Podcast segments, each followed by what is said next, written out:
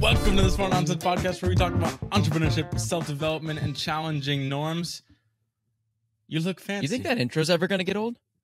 Uh, I don't even. I don't even think it's appropriate. I mean, the the real intro is we make nerdy stuff cool, but I just run the script, dude. That's all I do. You interpret what it means means No, nothing good. to me, but I like the sound of it. It's uh good cadence. Belky, I was just wait, wait, know wait what? really quick. I was just re. Oh, am I on the lag? Oh God, oh God, oh God. Hey, I'll be back in a second. How about that? Wouldn't wouldn't be a Friday episode if I didn't lag switch right out from the start. nice, nice. You, you're back on. You, you got good time. You want to tell me about the thing you were gonna say or no? Oh yeah, I was just rewatching uh, my niece Amelia's book she wrote for her mother, and um, yeah, they're in Wisconsin, so so she had access to a hunting magazine that she was making a scrapbook out of, and man, a lot of dead deer in this book for a five year old. A lot of dead deer. I don't know if we do B roll, but um, imagine that your five year old comes home with an authored scrapbook, and it's just deer in snares. I I love to how it's uh, addressed. It's like for her, the mom, and then it starts in the back, and you're like, oh, this is kind of fun and interesting. First picture is just a gutted deer, or not gutted, but fucking slaughtered deer, and you're like, huh, maybe that's too young, maybe not. If we were natives, this would be normal starting at birth. So it's like maybe it's a good thing. Uh, Hunter gatherer Wisconsinites. Yeah, that's what happens when you move out west. Uh, Belky, here's here's what's crazy to me. Uh, a lot of things in my life are crazy to me. One, yesterday, you texted me, and we kind of kept it secret for the pod because we didn't want to put the horse before the cart before the horse before the cart. But what that it should be cart before the horse, but I just repeated it twice, so it double canceled. The problem is, uh, there is no problem because we got invited one year after we made our video for this human being. We got invited to their 50th birthday party. Dude, I can't- Friftiest baby boy. I really can't speak when I'm excited. It gets tough to like Isn't that You ever- nuts though? you're consciously you're consciously thinking about yourself speaking and then you can't speak and it just the you get your own internal lag switch. It's really well, tough. because like on a pod like this or when you're entertaining, you're trying to like quickly improv script something on the fly. And so you can Yeah, get you can get jammed better. up in there. You can get jammed up in there for sure. yeah, See on the vlog, I just do another take. We don't edit this. No. If we did have to edit this, I don't think I'd ever release a podcast because I'd be like, I, I just stuttered. I can't release that. But a year ago to the day, uh, today is May 20th. Yesterday was May 19th. May 19th, 2021, you released a video. I forget the title, something like David Sacks, My Daddy, or like Yeah. something like that. And it, uh, like, the thumbnail is you putting your head through a burning, I don't know, sheet of paper that has Sacks hey, if we do B roll, it'll be here. But uh, to the day, one year later, from going from unknown human people, Henry, Dylan, now Sacks and his wife are inviting us, specifically you, because I think she wants to play around with you a little bit on his birthday, might be swinging to Cabo for his 50th You're gonna get us uninvited. One not if this gets released a, a couple days after. Uh, no, there's not a chance they're gonna watch that. But that was the crazy thing to me to to essentially go from unknown to the most private friends and family invite only event in a year is insane. to With the day, literally, billionaires, literally to the day. May 19th, 2021, we were pitching the All In podcast on my vlog with some clips to the day she emailed. And and what was so crazy about it is we were wrapping up the summit and I think today we're going to talk about All In Summit Day 2. Um and we were talking to Jason Calacanis' nephew. It's like 1 a.m. Uh, we were out grabbing drinks and he was like, "Yeah, we were at dinner today and you know, Jackie Sacks, she was just talking about how much she loves the work you've done for David, like this, that, or the other. And as kind of an operator, I always, I always try to like note everything. so that like nothing misses our filter. So I wrote down when we got back that night, like, um, hit up Jackie Sacks at some point for clips because I think she has a show of her own. Like maybe we can do some video work for her. She likes us. She likes what David does. The next morning, she emailed us. You know, I didn't have to hit the to-do list to to ping Jackie Sacks for clips. She hit us the next morning, a year to the day And you didn't even that we started doing this. you didn't meet her. I didn't meet her at the event, right? You didn't. She's just lurking, and she's like, "Hey, this guy cares about Sacks." I don't know if they think we're making the clips ourselves, and maybe it's more personal, but we're like, I don't know. You, you like the clips, we like the clips. Let's keep doing it. Why not? Uh, Well, yeah, it was, uh, and I think I'll talk to them today. I didn't connect with her yesterday. Their their chief of staff just texted me. family Um, chief of staff. family chief of staff and actually david's chief of staff hit me up yesterday like i hope you guys can attend um, we'll talk after but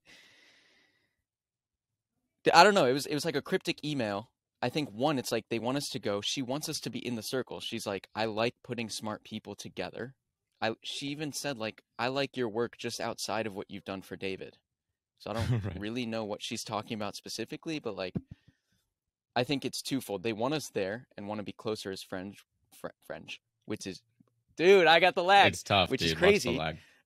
which is crazy. And then I think they want us to do some video work for the uh, birthday party as well, which is pretty exciting. I think it's exciting because, for what it's w- worth, the parallel is Casey Neistat got his start with his brother, doing like a 50th birthday party. This crazy video for some famous New York artist, and you know, like Bill Clinton was in the audience. All these bigwigs were in the audience, and it's like, ah, these stars they're aligning in Right. really weird ways. Well, that was the the last party. It was 80s night, and I crossed paths with Sahil. I don't even know his last name. Uh, Lavingia, A L A V I N G I A. yeah, he wrote the But I'm probably minimalist butchering that. entrepreneur. Right, that's the title. Fuck, I forget. I, I read like half of it in the Yeah. top. But uh, Founder of basically, Gumroad, early Right. uh, developer on Pinterest mobile app. pretty big dude. He, I mean, we were talking, and his his company uh got an offer for 150 million dollars, and he owns the majority of it. But he's like, nah, I think it's worth more, so he didn't sell. So he's he's like pretty successful. But talking to him, he's like, hey, these events are cool and all, but really, you don't want to be at paid events.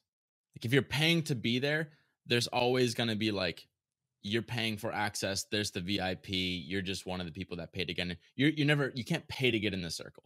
Basically, what you want to do is get the invite to just this exclusive event. And now it's like, oh wait, this was literally the day after I talked to Sahil. We get the invite to the exclusive event, and you can't pay to go to Sacks's birthday, no matter how much money you have. It's like, oh wow, this gets back to kind of I think I texted you or maybe I wrote it in my notes, but I'm like, our philosophy was just figure out how to be the best in the world at something where there there is no competition. It's Peter Thiel, like go where people are not.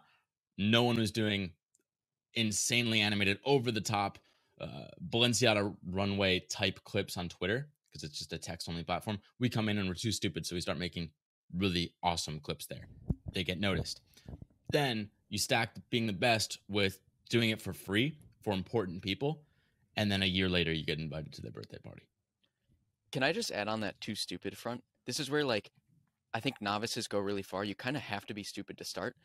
People were telling us like don't make video for Twitter. It wasn't made for that. Right. What do we do? We just start on Twitter. We went straight to the top on Twitter. We're just like too dumb to do anything else. We still haven't really figured out YouTube, the video platform, Right. and TikTok. We went to the thing that everybody else, and you kind of have to do that. I, Otherwise, okay. you're just going to be everything else.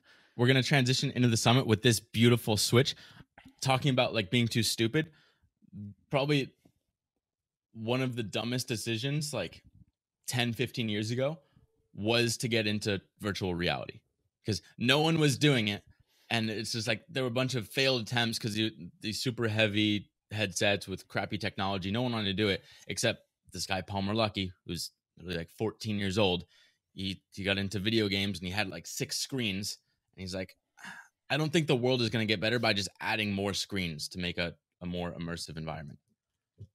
Luke Luke keeps calling me and I've been fucking ignoring it. I had to call him back at some point. What's he But- want?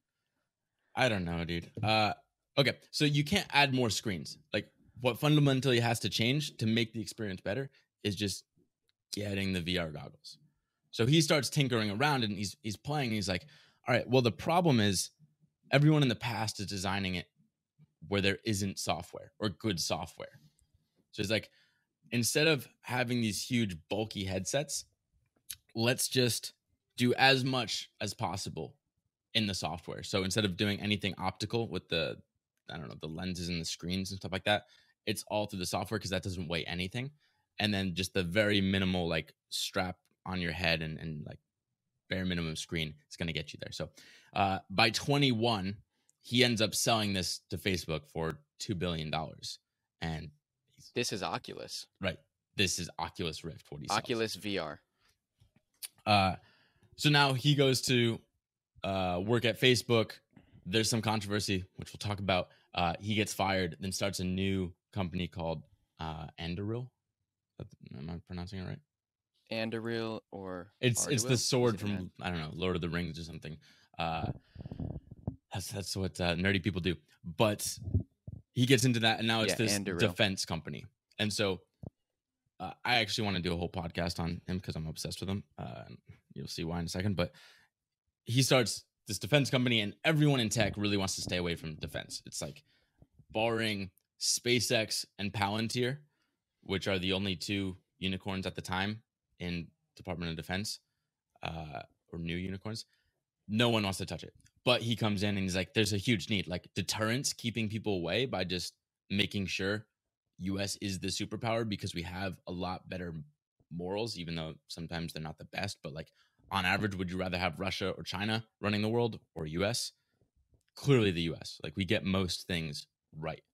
Uh, so he dedicated He all that. He said something really interesting. Yeah. Or was it him or someone else about war? It's like nations go to war when there is a perceived um, imbalance in what their powers can do.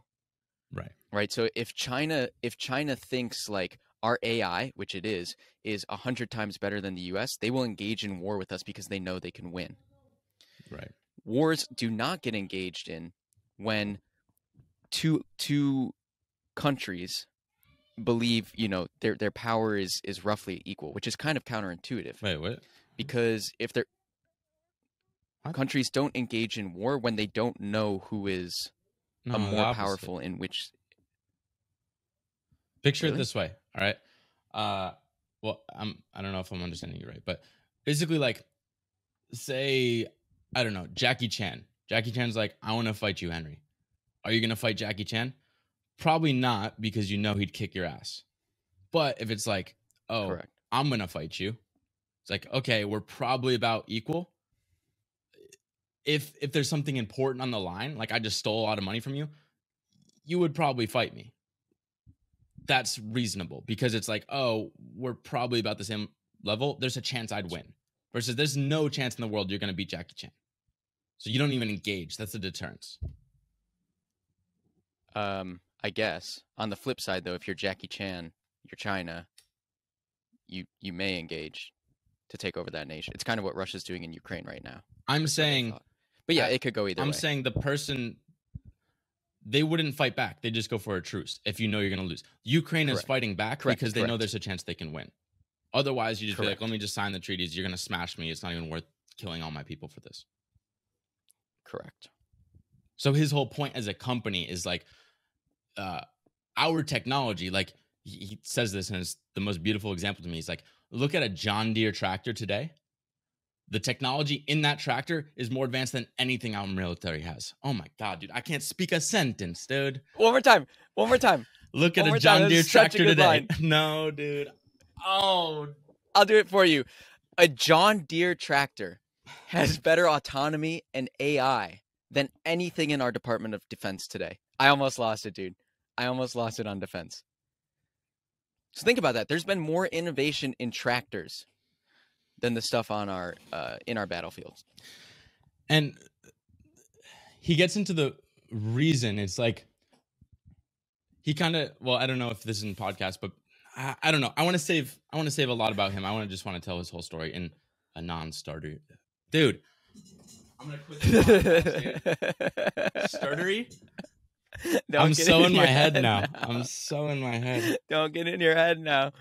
Um, uh, where were you? I'll take it, Pop. I'll take it dude, here, he's just he's doing a great job were. with his company. Everyone's stoked. It's like, okay, uh, his his talk Oh, was yes, I- titled the what is it? The current thing. the current thing. On, the the proper title. The reason the Department of Defense is so behind is for a lot of reasons: politics, bureaucracy, in bad incentives, um, just a ton of things. I mean, yeah, he was like, we're still using weapons from the '80s. The things we ship to Ukraine are weapons from the '80s. Well, his whole point is like we're waiting for a Ukraine war to suddenly care about defense. It's like that's not what defense is for. It's for prevention, not last minute you're like, "Oh shit, we really need technology." And then you just get destroyed. That's not how it works. So there's like there's a couple areas that are like this. It's climate change. You got to make sure to do it preventatively. Same thing with economy do it preventatively, like make sure you're not getting fucked. And then here in defense, it's like, okay, that's why I want to spread this because we can't rely on when a Ukraine happens and we suddenly we're like, oh, this is the thing to think about. We prepare, but it's too late. And then it goes out of Twitter sphere in know a couple months, and now we're like fucked again. Uh, he's like, this is the ongoing process we need to care about, and we need the best people there. The problem is, uh, people are scared to get into it uh, because if you go like patriotism is kind of a bad thing right now. Like you would be seen as weird, at least in like coastal communities, smart communities, if you're like going around with a big red, red, white, and blue flag. Like, people just don't want that. Um, so there's a weird stigma, but uh, that's gonna end up fucking us. So he's he's kind of evangelizing, like, hey, uh, it doesn't like doesn't mean you're going to be murdering people for wrong. I guess it comes from mistrust of the government. Like you don't want to build tools from them, but they're not even building attacking tools. They're building like defensive uh, drones. So like counter drone and sentry software. So it's like you ever play Call of Duty and you see on the mini map like there's radar on and you can see all the buildings and like where people are. He's literally trying to build that for the U.S. government. It's like okay, that's that's awesome and that's cool. You, you got to get behind that. Um, so all of this and uh the big i guess uh how do we do on transition basically he gives a great presentation right everyone's like Gives a great so Yeah. yeah. I I've never heard his name before. Um, watching his presentation, I was like energized about this thing I've never been energized about. oh great great presentation on why this matters why the current thing is the most important thing but actually when it comes to defense why the current thing it may be too late so for all these reasons you're talking about prevention. What you kind of there's a couple signs you know you can trust someone. Uh one is when they speak their mind on something. Watch it with the 10 out of 10 what? Watch it with the 10 out of 10 the signs. Hey come on. Now i know what it's like as an audience member to watch this. It's like what the fuck does that mean? Uh I, I I I I know the joke. I even get. Um, dude, I'm also rattled because fucking my niece was running around this, and I was trying to kick her out, and she just kept banging on the door. I'm like, I got to do work, but work don't exist when you're three, four, whatever she is. Um. games dead deer Oh, okay. So how do you trust someone? say something about trust One is God. I really just don't want to shoot a fucking podcast right now. I don't know why. I'm. I'm like, I'm feeling Palmer angry. Um. Okay, so you trust someone one because they just say something that goes against the grain. Like if you go against the current thing, like he's like, "Hey, defense is important, military is important."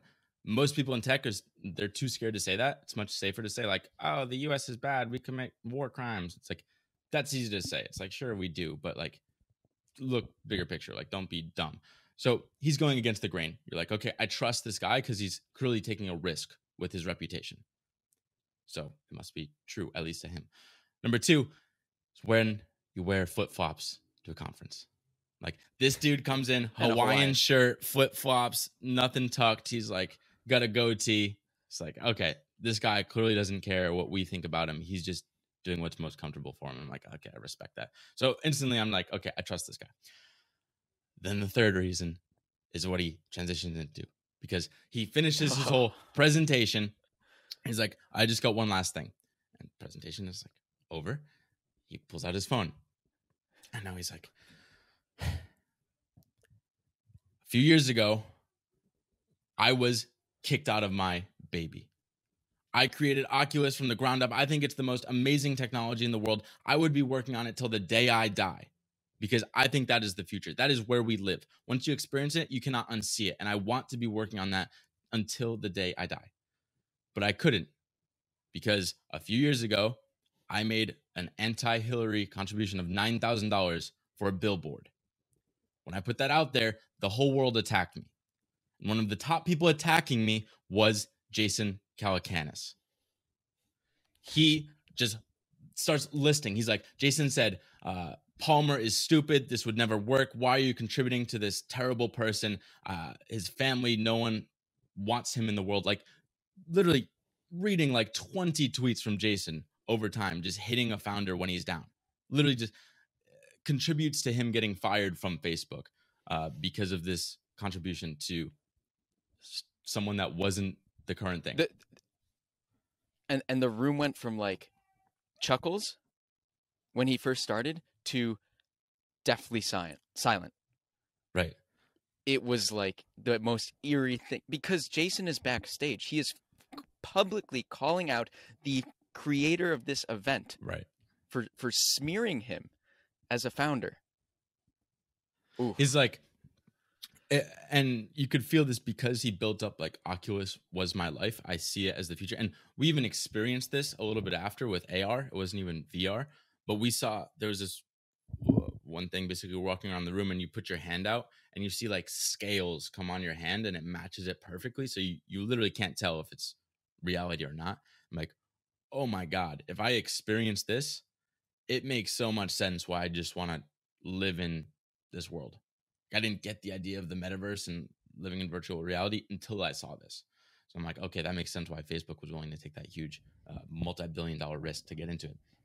But uh, he's basically saying, I took one uh, supposed risk by supporting someone that wasn't the popular person in Silicon Valley to support, and I got ousted by this small majority, including Jason Calacanis, who literally kicked me when I was down. And he likes to virtue signal being this person that is pro founder.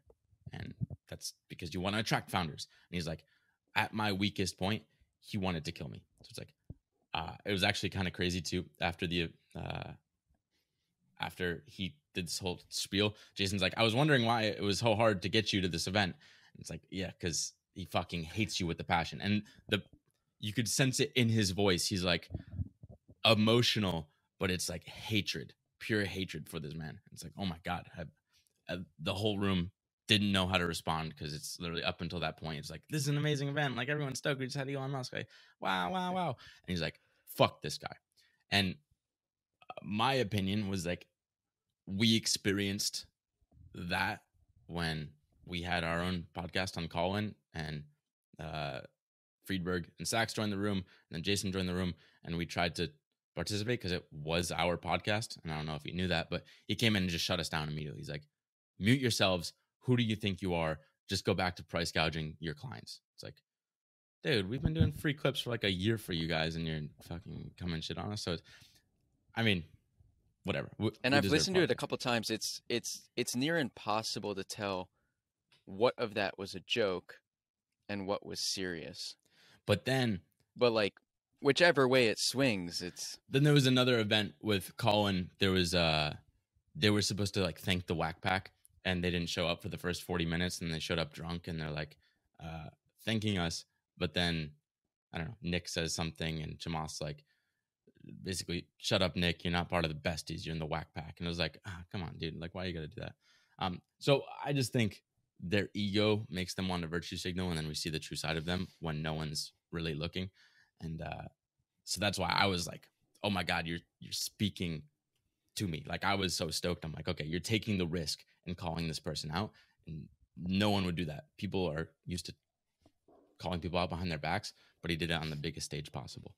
Um, so we're gonna see if they release the actual tapes. I don't even know if they will, but uh, just complete shock and awe. Carpet bombed the whole event, but in a good way because then right after they go into their little huddle uh, on stage and just break everything down. To talk about that? Um, before the Anduril part, what was so beautiful about it was this was like the thesis of the All In podcast. Right. It's like, can we have difficult conversations, debate openly with passion, um, not take things personally, and come out of that like better. Tim Urban talked about this later, this like idea of high rung politics, which which maybe we'll get into, but to then actually see them sit on stage, and frankly, like Jason, who was blindsided, sucker punched because he's backstage, he can't defend himself, handled it with a, a pretty decent level of grace. That was interesting, and I think what Friedberg said best was like, J Cal. First of all, you got to be nicer to people, but J Cal and Palmer like I don't care what you guys are talking about. What I do want to highlight is the fact that Palmer, that was incredibly courageous and brave, and not like you're saying, not a lot of people in tech are willing to do that. Ryan Breslow's kind of doing this on Twitter by by sticking up to the the mob. Um, but yeah, it was it was a pretty emotional moment actually. Well, kind of brought a tear to my eye. I I didn't even remember this call in thing until you told me after. Uh, and then because it was more directed at you and that relatability made it even even that much more real for me. I mean, I, I think I felt it, but what's funny is Steph Smith from the Hustle, uh, now A16Z, uh, she happened to see me or us standing and clapping, and she like commented after, like, "Oh, I get why because he did this to you." And I'm like, "Oh yeah, that's right." Like I had forgotten about that. I just felt like, oh, I, I wasn't even consciously think that. I'm like, that "Oh, that's badass," calling him out because I don't know. Uh, intuitively, I knew he did the same to us. Um, and he was saying too, like he was the black sheep of Silicon Valley. So luckily, he sold his company for several billion dollars. So he he had that much money to start his his next company, uh, Anduril. But it wasn't hard. Like even being a billionaire and having all this expertise in the field, people didn't want to fund him. And having a team from Palantir, it's like no one wanted to touch him. It's like if if But I also- wasn't successful in selling to Facebook, like I'd be dead. And most founders in my position, I was lucky, would be dead because of people like Jason. Correct. And the small guys like us, we couldn't stand up to Jason when he did that. So Palmer's in this interesting spot where he's made it, he's okay, he's he's he's done his time. Coming out of it on the other side, he's able to stand up to someone like Jason. There are a lot of founders maybe that he's squashing that never make it to that point. Right. Yeah. So it was it was nice speaking up for the What else did they talk the little about? guy. Well, uh, yeah, I don't know. But yeah, I mean the room was the room was uh, just I don't know a saying for it, but he got a standing ovation, and uh, you know Jason kind of apologized on stage. they Well- hooked it out. It was kind of like a non-apology. You know, like I'm sorry He if felt that way. I I'm sorry if you took that the wrong way. Yeah, I'm sorry if you felt that way. It's like Todd would say that to people because it's like the higher value thing. Like you're not admitting you're. It's like, dude, fuck off. It's like you objectively shit on him at his lowest point and his family. He's like, uh, you can attack my business. Like I can get over that. Like you probably should be supportive of people starting important companies and doing important innovations. But when you attack me personally and my family, it's like what kind of sick, twisted human being would do that at my lowest point? So, uh, and it's like, I don't know. I texted you this yesterday. I'm like, I'm just gonna tell people I voted for Trump. Like, if you if you hear that and you disqualify that person, I guess it's using the heuristic that I like to use. So it's kind of, I guess I'm being, uh, what's that called? Hypocritical. But like, if you hear that and you can't be like, oh, maybe like there could be a reason outside of just like hating black people that you'd vote for Donald Trump. Then I, it's like nice to have a conversation with that person. But I even like I told you at the event that night, I was talking to someone. I'm like, we don't have LinkedIn or anything, or like I don't want to get someone's phone number. So I'm like, hey, what's your Twitter? Like, oh, I'll follow you, but you probably don't want to follow me because I, I I'm Republican. I'm like, oh. she said yeah, that. and right? like I'm like, hey, half my family is like I, I I'm cool with it. Like I'm probably more Republican than anything. But it's like it's just funny that people preface that without even knowing anything about me. They're like, most likely he's not gonna like my tweets. I'm like, Hey, I'm gonna retweet all of them. Because of can we go to Tim yeah. Urban? Well, what's kind of funny is there was a talk in between Palmer and Tim Urban. I blacked that whole thing out. I was in shock for like 30, 40 minutes. I feel bad for yes. that sweet lady. Adina Hesfed or something was talking about the housing market. She, I mean, she comes on after Palmer Luckey just drops the bomb. The room is in an uproar. Um, a good one, a, a cheerful one, and she's like, she did honestly a wonderful job of managing the crowd. She came out like made a joke about it, and then like had the entire crowd take a breath together before she could start her thing. That's tough to follow up that's really tough to follow up because everyone's trying to decompress. Like it was stressful being there, and you're trying to decompress during her talk on the housing market. She had a great company. She's the founder of uh, Divvy. They actually um, help people secure mortgages through like you know some D2C uh, web thing. Hey, Pop, we could get a house on. I don't Divvy. want a house. I don't believe in ownership. Uh, well, then Tim Urban comes out. No, you didn't listen to her talk. You didn't listen to her I had no idea, dude. I was just she, she gave all the notes the whole yeah. time. Um, all right, you, you talk about Tim Urban. There's a correlation between house ownership. There's a correlation between house ownership and net worth, Obviously, and it's pretty stark. Yeah. I don't have money to buy a house, so why would I buy a house? Correlations are easy. Divvy. Um, Tim Urban, Tim Urban, Tim Urban, Tim Urban. This is one of the things I was looking forward to I, most. I didn't so because Tim I hate Urban's politics Mr. Wait, but and why? stuff. So my instinct, I like Tim Urban. I'm just Oh. like, uh, I've seen his blog post on this. I don't really care about. I didn't know what he was going to talk about. and discourse like that. Yeah. So he, well, is there a tagline for Wait, but why? I don't know. Like a, a motto?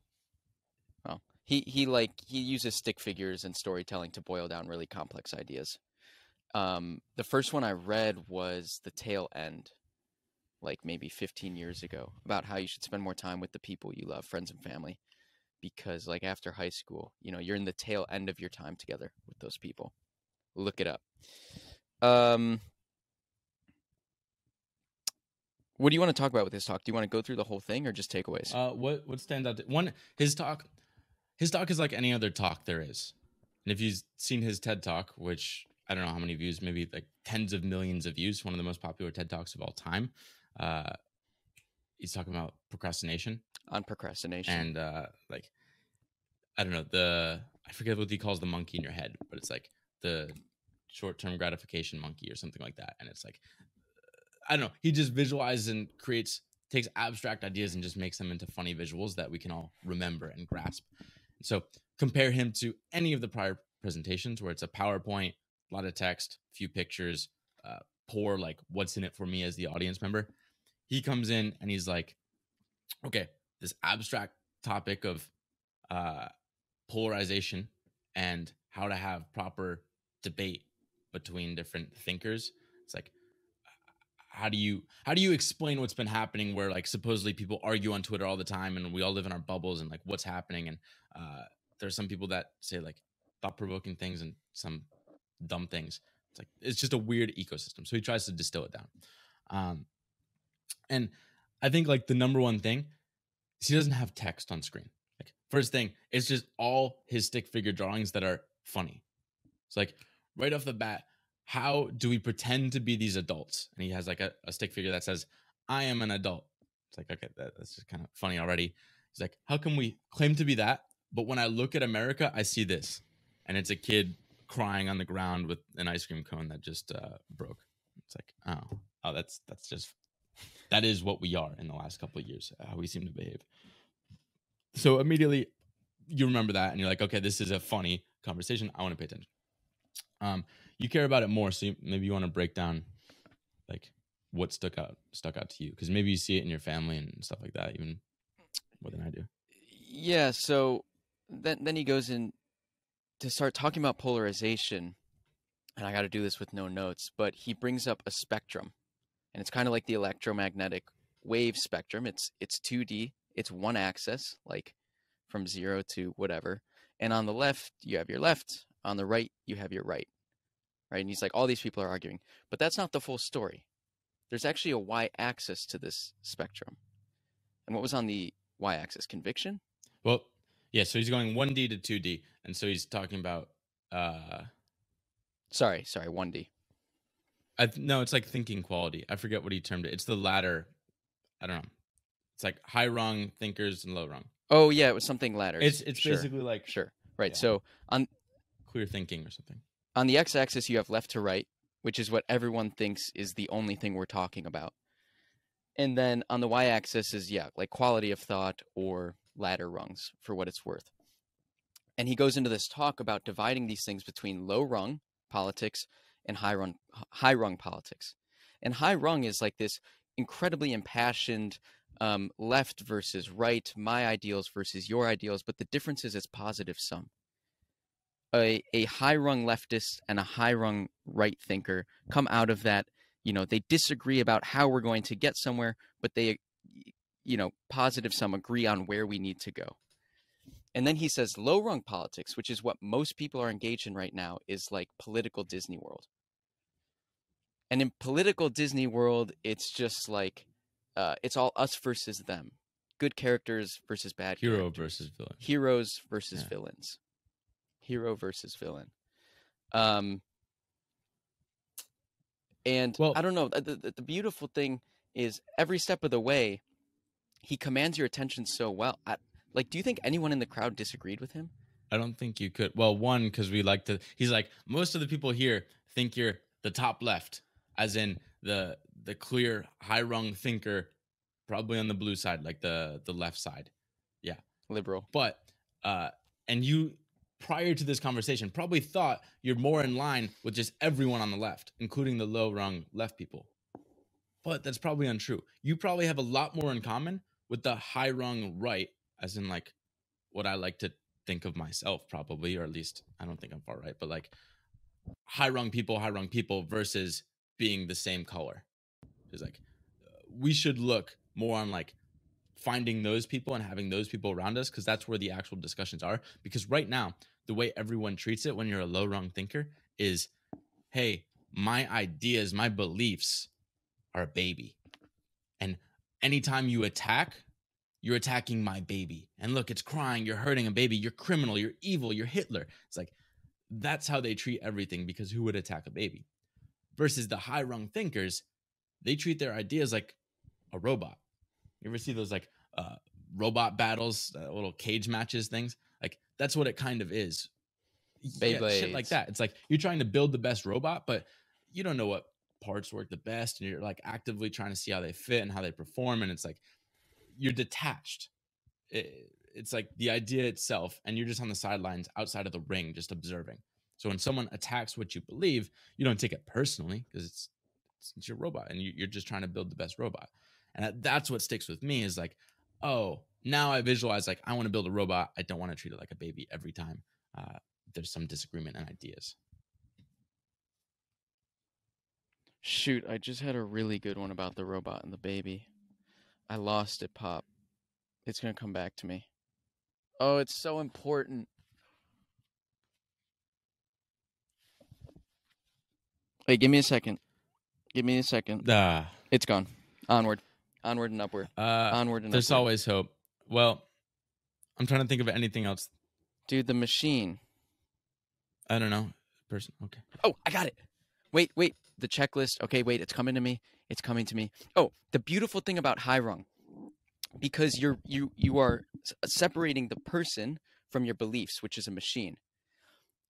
When you meet a high rung political thinker or a high rung thinker, and you hear that they voted for Trump, or you hear their stance on guns, you are not able to figure out their stance on oh. abortion, for instance, or what they think about education. It doesn't line up like that because high rung thinkers are are independent thinkers in some sense. And I think of myself this way: it's like there are beliefs, conservative beliefs I have, and then also really liberal ones, and you can't pin me to either side, really. He said that's indicative of high rung. Now, in low rung politics, when you hear one belief of, say, somebody's views on abortion, now you can line them up in their entire blue or right part of the spectrum, left or right.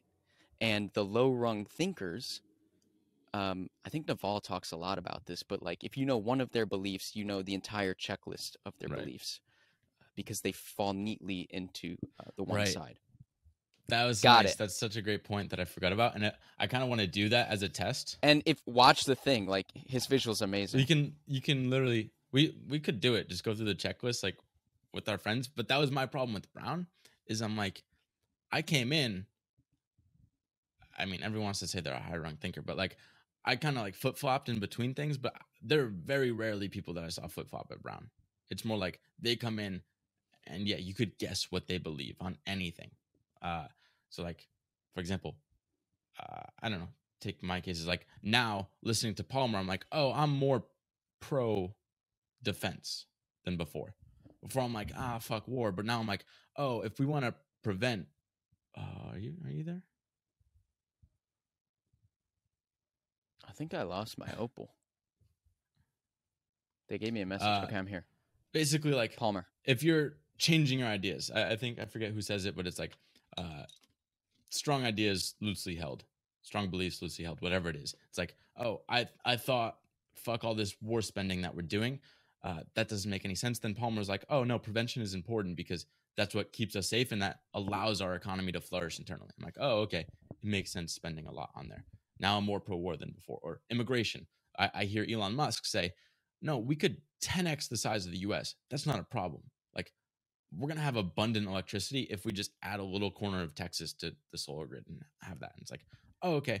Now it's great that we're taking in people, like, especially smart people. We should get as many as possible. So, I, I don't know. Uh, there's there's a lot of stuff I don't. Yeah, and I I flip flop on like taxation all Yeah. the time.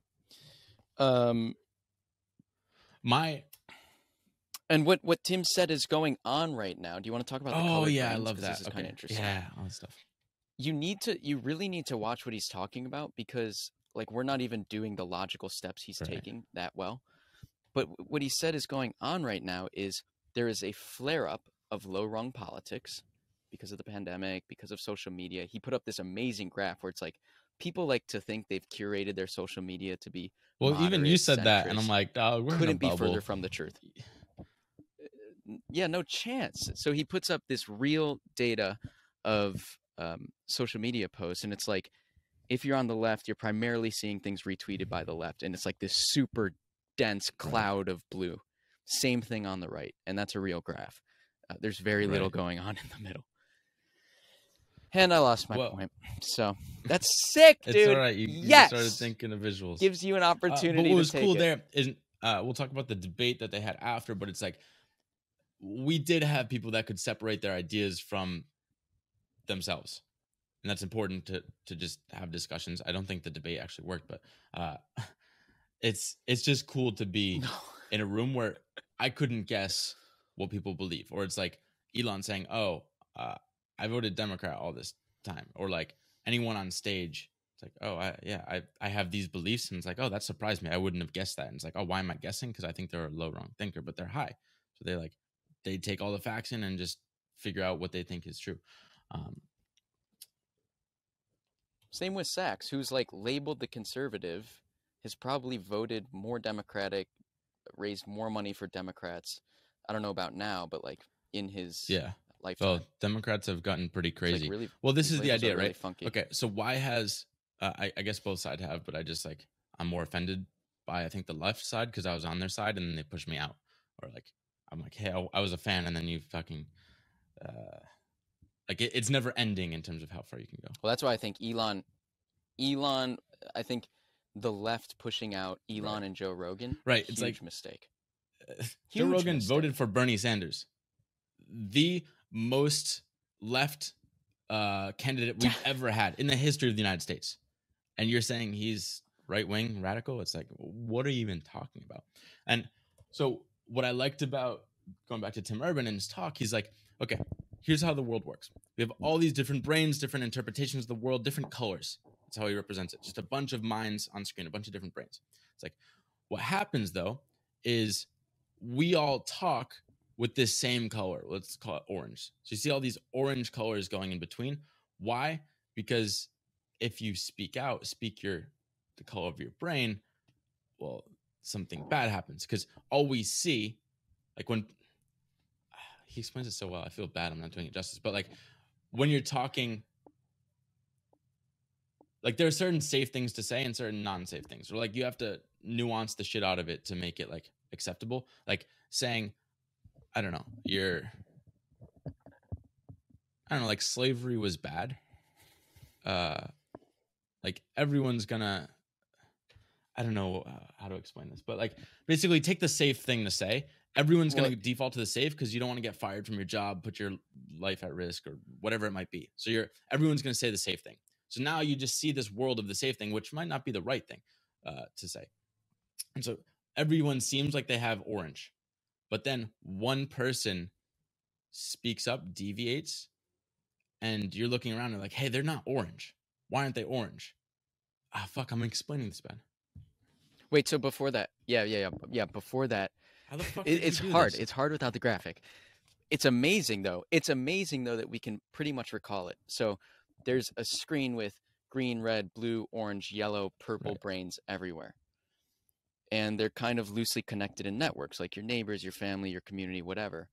What starts to happen is some thought, like you're saying, becomes the right thought or the liberal thought or the woke thought. And now all of these brains that are all multicolored, he draws an orange circle around them. So you can still see all these multicolored brains, but there's this veneer of orange around all of them. Everyone's talking about the thing in your community. It might be, you know, we should be pro choice.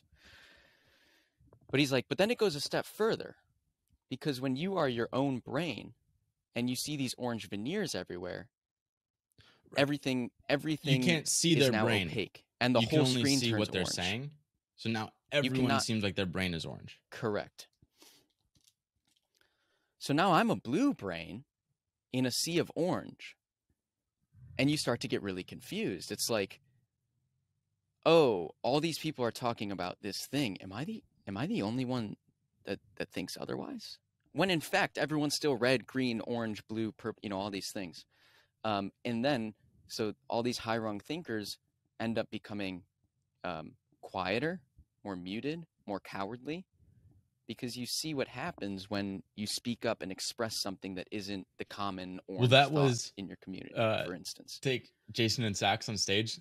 They had a joke, and it's like Sacks was angry about like Jason always trashing him, trashing him, and Jason's like, "Yeah, well, how much more exposure have you gotten from the podcast? Like, how many more deals have you done?" And Sacks is like, "Probably fifty percent less." and it's like, yeah, because he's just shitting on him, and no one wants to like be associated with the right wing guy because that's just like, oh, that's that's the bad thing to say publicly. I'm sure he he more probably does, flow, but the- though. the joke was a joke. landed because it joke. does ring true. It's like Palmer is the one person to speak up who says something that isn't orange. Now the whole world is looking around. It's like he's not orange. I mean, I'm I'm not really orange too, but I don't I don't want to like take that risk and be the black sheep and then get attacked and literally killed, slaughtered. Uh, so that's that's how we get into this world, and that's why I like when you have billionaires come in and they're like, hey. I don't care about money or people or anything. I already have my family. I'm just going to speak my mind and what I think is true. And then what they're saying matches the color of their brain. But that's so rare. Um, like Palmer, for example, with defense, And and if you ask, he talks about like defending America, or often it's like in the attack too, but whatever, like supporting defense. If you ask, say, 10 uh, smart people, Silicon Valley, eight, eight out of the 10 will be like, hey, it's important that America is the best superpower. Like, it's important that we run the world rather than China or Russia or, I don't know, uh, Saudi Arabia, whoever it might be. So they agree with that, but then it's like, well, would you hypothetically work for a company like that? Still, the majority say, yes, I would work for a company like that. But then the one out of 10 that's super against anything the, the US does that's like imperial or like trying to take over, they're the loudest voice. And the reason why they get their voice echoed, one, there's like the silent majority that just like, they don't feel strongly enough to like overshadow them. But but two, if you're at a Google, Google doesn't really want to take that reputational risk of supporting defense because they had a contract. I think it was uh it was something like Maven, actually, the, the name of it. But they were supposed to work with the Department of Defense, and there were loud voices within Google that were like, "We don't want to do this. We refuse to sign up for this." And it's like, "Well, you don't have to, but whatever." But Google shut it down. They terminated that contract because it'd be like one percent of their total revenue. Like we're not going to risk uh, a bunch of issues within the company. Plus, who knows, like who's buying our product that now no longer is going to want to buy our product. Uh, they could lose 10% of their revenue just on supporting the government. And It's like throughout history, when the fuck was that normal? Like, if you said the top tech companies weren't in favor of supporting the government for the entire history of the United States, that'd be ludicrous. Can you imagine just being like, no, I don't support the country where we're in? It's like, well, even Palmer was talking about uh, atomic bomb research, weapons research at Stanford before World War II. right. Like that was a very in thing to do. Naval says too, um, and Tim touched on this, but the the left won the culture war. Now they're running around the streets shooting all the survivors. Hey, I almost lagged out of that one. Got nervous. Almost dude, lagged it's out. It's crazy how tough it is. Um, so yeah, I mean the the the left wokeism generally dominates culture, and so that's how they're able to kind of permit these mind viruses. Tim says the answer is is leadership. It's high rung thinkers becoming outwardly spoken, like what Brian Armstrong is doing at Coinbase, what uh, Netflix has recently done with the backlash against Dave Chappelle. It's like putting a foot down, saying, I'm a blue brain. Uh, well, that's one of the colors. I'm a green brain. You know, I'm not going to stand for this. And then it's still. To- yes, dude, another chance. It slowly starts to dissipate. The mind viruses slowly start to dissipate. So leadership is is the answer, he says. Ah, interesting. Yeah, leadership. Ah. Uh, yeah, yeah, that is like the Brian Armstrong. Uh, yeah, well, Apple is also cracking down. yeah. Trying to think and I think Elon has never it it's this doesn't have seemed to be a question at Elon's companies this like wokeism because he's just always been so like we make goods and services that do useful things. We are net useful. Like this isn't about politics. Companies don't exist to have a Well, it's like- political stance. We do crazy useful things for the world. that you you as a billionaire donate nine thousand dollars to an anti-Hillary campaign, and Hillary wasn't the person that won. So it's like he was technically on the correct side, and you get kicked out of your company because like he wasn't voicing that internally. I assume he wasn't like making it public. It just came became public, and the news fucking uh, like uh not hawks, but they, just attacked him. Um, so it's it's all interesting, and then we kind of see like the rubber meet the road right after Tim, his awesome presentation, there's a debate between what is it, Antonio Garcia Martinez Glenn- and And Glenn Glenn Greenwald. Greenwald. right. And I guess they're debating the war in the Ukraine, which uh, I don't really follow. I don't care too much about.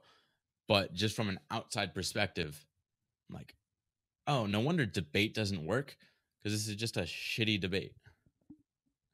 Well, it was a low rung debate. That's what it was. Like Antonio had just gone to Ukraine. He had seen it. He had been there firsthand. So Ukraine to him is this baby. Uh, what the U.S. is doing, our involvement with the war, is a baby for Antonio, and anything Glenn says is literally Glenn kicking his baby in front of him to play on the Tim Urban. Right. Same for Glenn Greenwald. Um, he, yeah, and it got really emotional, and it was really interesting. yeah, I'm like, this is by definition low rung because it is emotional. You're supposed to not have emotions in a debate. And like, I was trying to think of if I were in it, like basically they just had rants for like five minutes talking literally to the audience, not really at each other. And I'm like, I, I consider a debate who's gonna change their mind, who's gonna be open minded about the whole situation. Like the nice thing about the podcast with All In is like sometimes they do change their minds or there's at least the idea that they're open to it. But here it's like they were just digging a deeper stance because it's theater. And I'm like, oh, I get why people like young Spielberg, he texted, he's like, oh, that was an amazing debate. I'm like, that was a shit debate. No one's changing their mind from that. It's just like confirmation bias and just attacking each other for no reason. I'm like, this is well, from it was weird. Like, well, I like think Glenn comes was pulling out his phone and his computer to like find stats. It was just weird. It was weird, and it was interesting right after Tim Urban.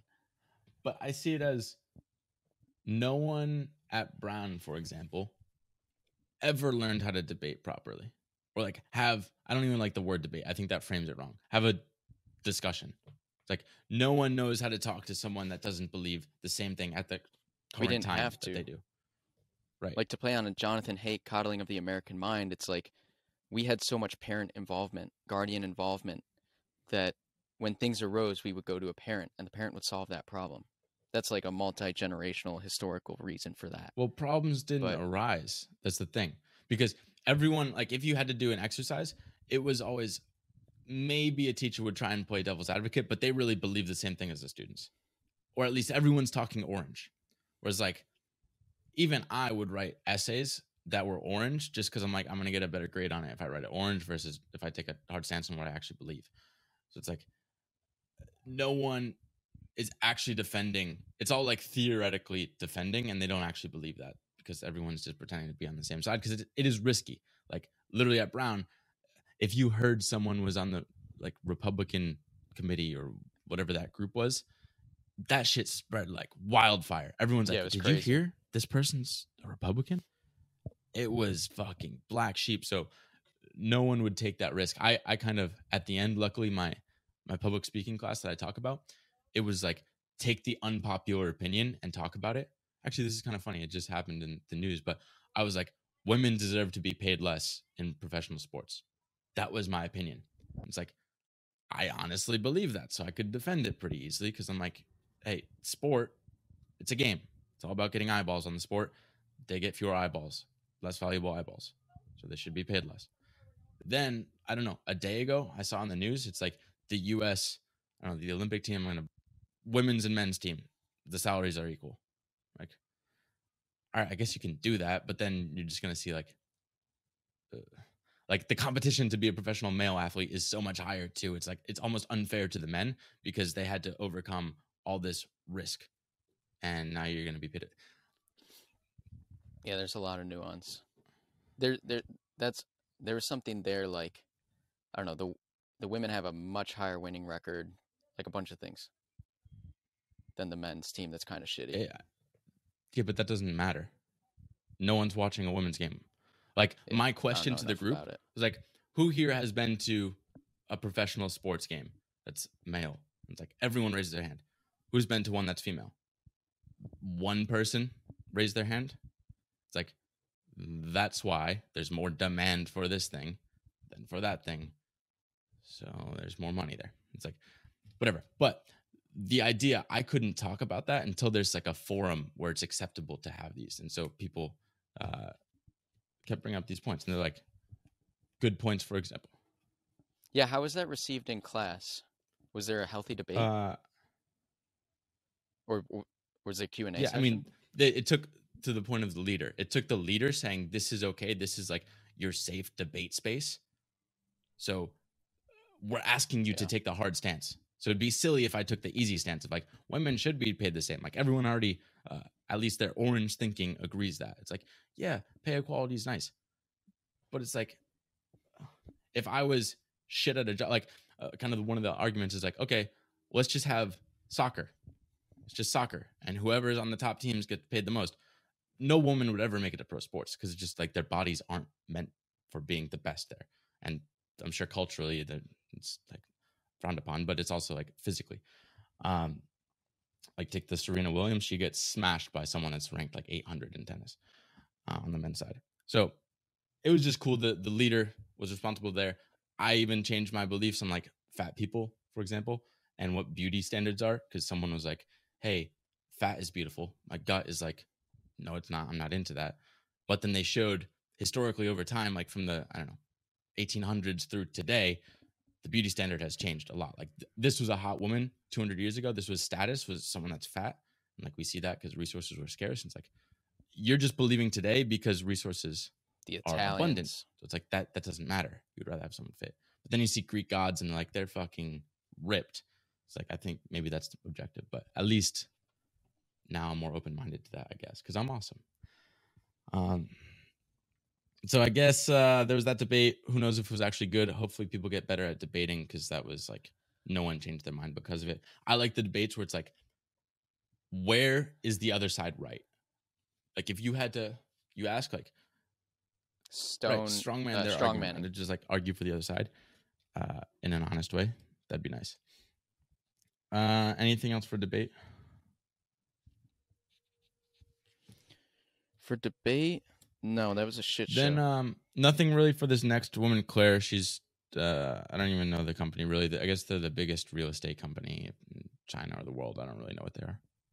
oh, I, so Claire's talk was interesting because it was very pro China. It was like, you, it it was high rung. You know, like everything is us versus them, U.S. versus China. That's our enemy. And she's like, no, here's really awesome things happening in real estate with my company in China. Uh, you know, she's talking about using software in buildings, like having a centralized WeChat that you can communicate with everyone and pay for things in your building, all these all these things. And she was really optimistic about China and how we need to work together. And that was kind The of problem that I had was I didn't get the why I should care about this until the end. She's just like, China has WeChat. China has all these smart buildings. I'm like, all right, why the fuck does Dylan in Rhode Island care about that? It's like from the start, if it's like China's doing technology amazing, this is what we can use in America so that it's relevant to us. This is how we can work together. I'm like, oh, that would be nice. Oh, I think Chamath asked her about um, like what are the rankings of government in China? How do these projects get pushed through? Is there a lot of bureaucracy like in California? And she was like, there are there are levels within um, different governances in in China, and they they they run these communities like startups.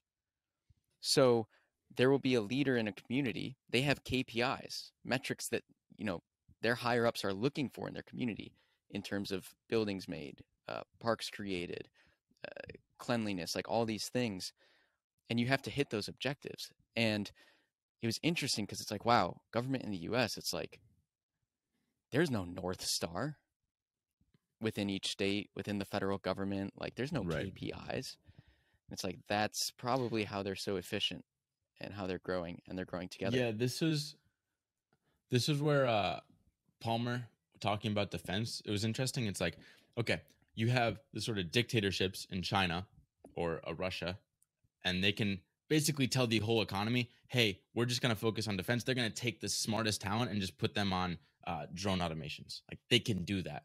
Whereas here, it's like we have to hope it's the current thing to care about in this war in the Ukraine, so we can spend more time in defense and people care about it. It's like the the more effective short term strategy is just be a dictator because you know what's important and you should tell your whole economy to do that. So we're battling like long term, we don't want a dictatorship, but it's a lot more effective at like winning wars and being the superpower.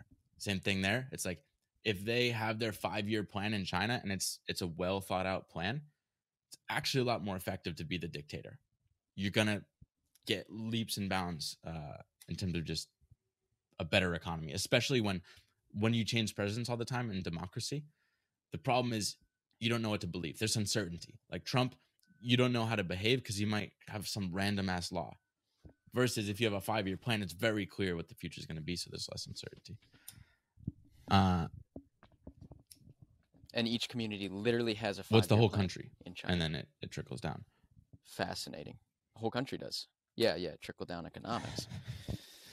Love the NPC. What else you got? Uh, last last thing well two last things NPC hour. one antonio gracias uh who he was unknown to me i guess he's in chicago supporter of spacex tesla from the early days big dude uh, not like important dude and uh what's interesting is just like people are so boring i was just like this guy is fascinating but he's boring as shit at least when he was giving his majority talk uh, when they started to open up in Q and A after, it's like, oh, he had some more life and he made some jokes and he was actually funny.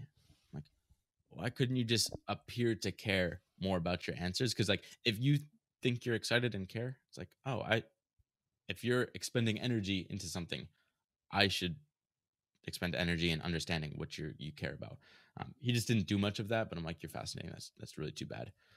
Um, I don't know if you had anything to say about him. Well, it's, it's that's kind of like our mission. Is just these worlds, these industries, like they just take Right. themselves way too seriously. Why can't everything be a little bit more informal, personable, Q and A style, goofy? that's why I thought Elon's talk was great. He he kind of broke down and was that more informal. Well, he is in in a lot of respects, but Uh, yeah, so that was Yeah. basically it for the Q and A. Q and A is shitty. I hate how they do them, where it's like whoever is first to the mic stand gets to ask a question. Somehow that's the most important thing because you fucking you were close to the mic. Um, I would like some sort of voting system where it's like you can see a bunch of top questions and see which one you'd like to hear most. Uh, whatever it is, but most of them were like stuff you could just find out versus like getting banter. I want like banter provoking conversations. Like let me hear some stories of behind the scenes. Luckily, now we get invited to the events so we can kind of tell the stories of what happens at Sacks' 50th birthday party, things like that. And that's also, oh, yesterday when I'm like, oh, okay, we went to the summit, cool event, but now we're getting invited to like actual cool, cool events that most people can't get into. Why are we still like struggling to make decent money? We're objectively going to be the poorest people at this event. Like, luckily, they're paying for our two thousand dollar a night hotel, which is like the cheapest room. Uh, but God, I hope. um, but it's like, why are we why are we in this room? Like, why can't we make more money? And then I, I got into like, oh, maybe we have some agency that appeals to startups. No, startups they don't have the money. VCs have the actual money. Let's do a VC like agency. I'm like, ah, I don't really like the agency. Then I circled back to like, let's just be the wait, but why the Tim Urbans of their boring as shit ideas that they can't tell. Like, let's just retell those ideas in a more fun way. Um, and that's just what we're known for. Whenever we get introduced at parties or like, it's like, oh, you got to meet Henry and Dylan. They just make nerdy stuff cool. Like it's it's crazy. Like, wait, but why? That's for millennials. This is for Gen Z because it's video first. Like, ah, okay, I like that. Hey, That's an hour and ten minutes. Hey, Pop, I'm coming back. I'm coming back next week with the giggles. I'm still, I'm still. I know. trying I, to take I felt weird. I, I didn't like my. It's it. A lot of the time, I don't like my own personality. It's kind of weird. I see myself. I'm like, ah. that's why when I want to stop the podcast, I'm like, I don't like who I am right now. like, well, yeah, Because you're a mental deficiency, but uh, hey, we might have a mm. therapy session after this. We had some good talks. We had some good talks in Miami after these thought provoking well, speakers. I think the problem is when you care a lot, you lose the funny. I I don't know what it is, but it's like, oh, no funny.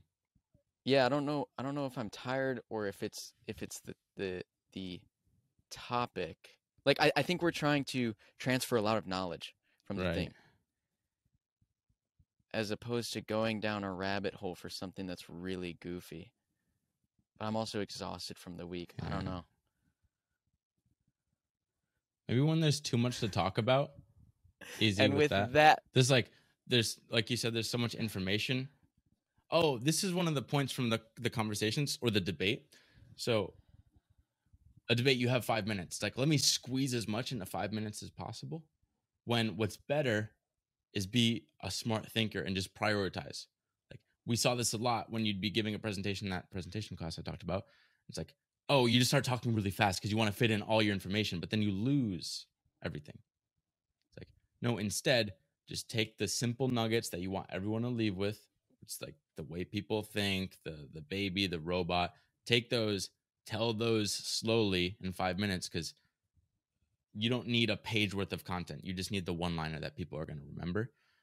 So that's kind of like this. Like we had too much information. We tried to fit it all in rather than do the itinerary, which people don't care about most of the speakers in this conversation. It's like just take like the top three ideas and really talk about those in detail. I don't know. or even just an episode on the Palmer Luckey event, because that's going to come out on YouTube. Just an episode on the Tim Urban talk, because that's going to come out on YouTube. Yeah. I don't know. This this whole world's kind of serious. Like there are no giggly Well- goos at these talks. I this I don't know. We'll see because I want to do a Palmer Luckey episode. Um, so we'll see what happens there. But there's no like, there's no translating it into something that's funny. Yeah, I don't know. It's kind of a serious. Yeah, I don't know, dude. Maybe we just don't do event recaps. We just talk The, about the Smart Nonsense podcast never records again. We we just lost the giggles. We could have won at this event. Um!